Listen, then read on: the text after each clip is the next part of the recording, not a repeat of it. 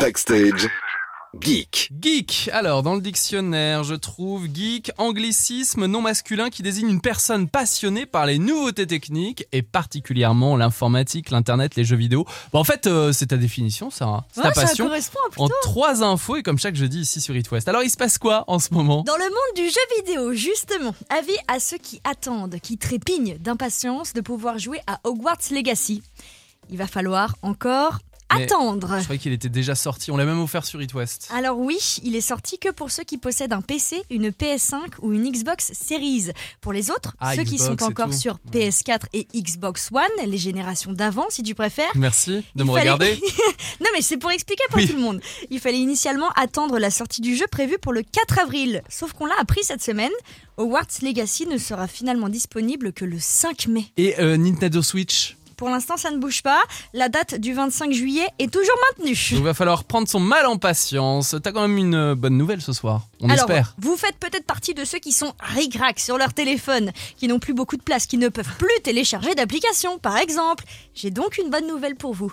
Le groupe Meta se prépare à réintégrer Messenger à Facebook. C'est-à-dire qu'au lieu d'avoir deux applications distinctes, tout se fera en une seule application, comme en 2014. quoi. Ouais. Pourquoi faire un retour en arrière comme ça? Bah alors c'est pour, je cite, mieux concurrencer une application comme TikTok. Sauf que bah C'est pas pareil. mais c'est ce que je me disais aussi, Ouais. je ne vois pas, c'est pas du tout la même utilisation.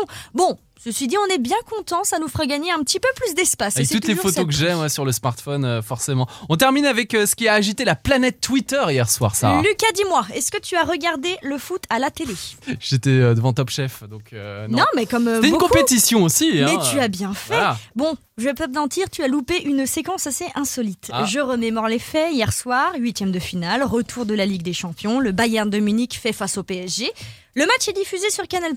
Et à la 46e minute de jeu, on entend ça. Et la talonnade un petit peu présomptueuse. Heureusement qu'Alfonso Davis ne parvient pas à longer la ligne de touche.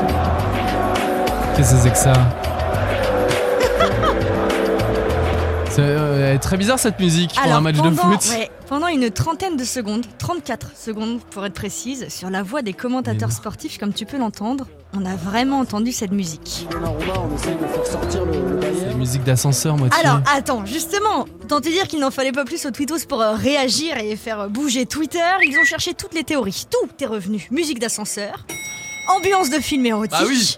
Ou erreur de stagiaire. Bon, Canal Plus n'a pas encore communiqué sur euh, cette erreur avec de grands guillemets. En attendant, ça nous a tous fait bien rire. La suite, c'est avec du théâtre d'ici 20h et voici Ava Max maintenant dans Backstage sur It West.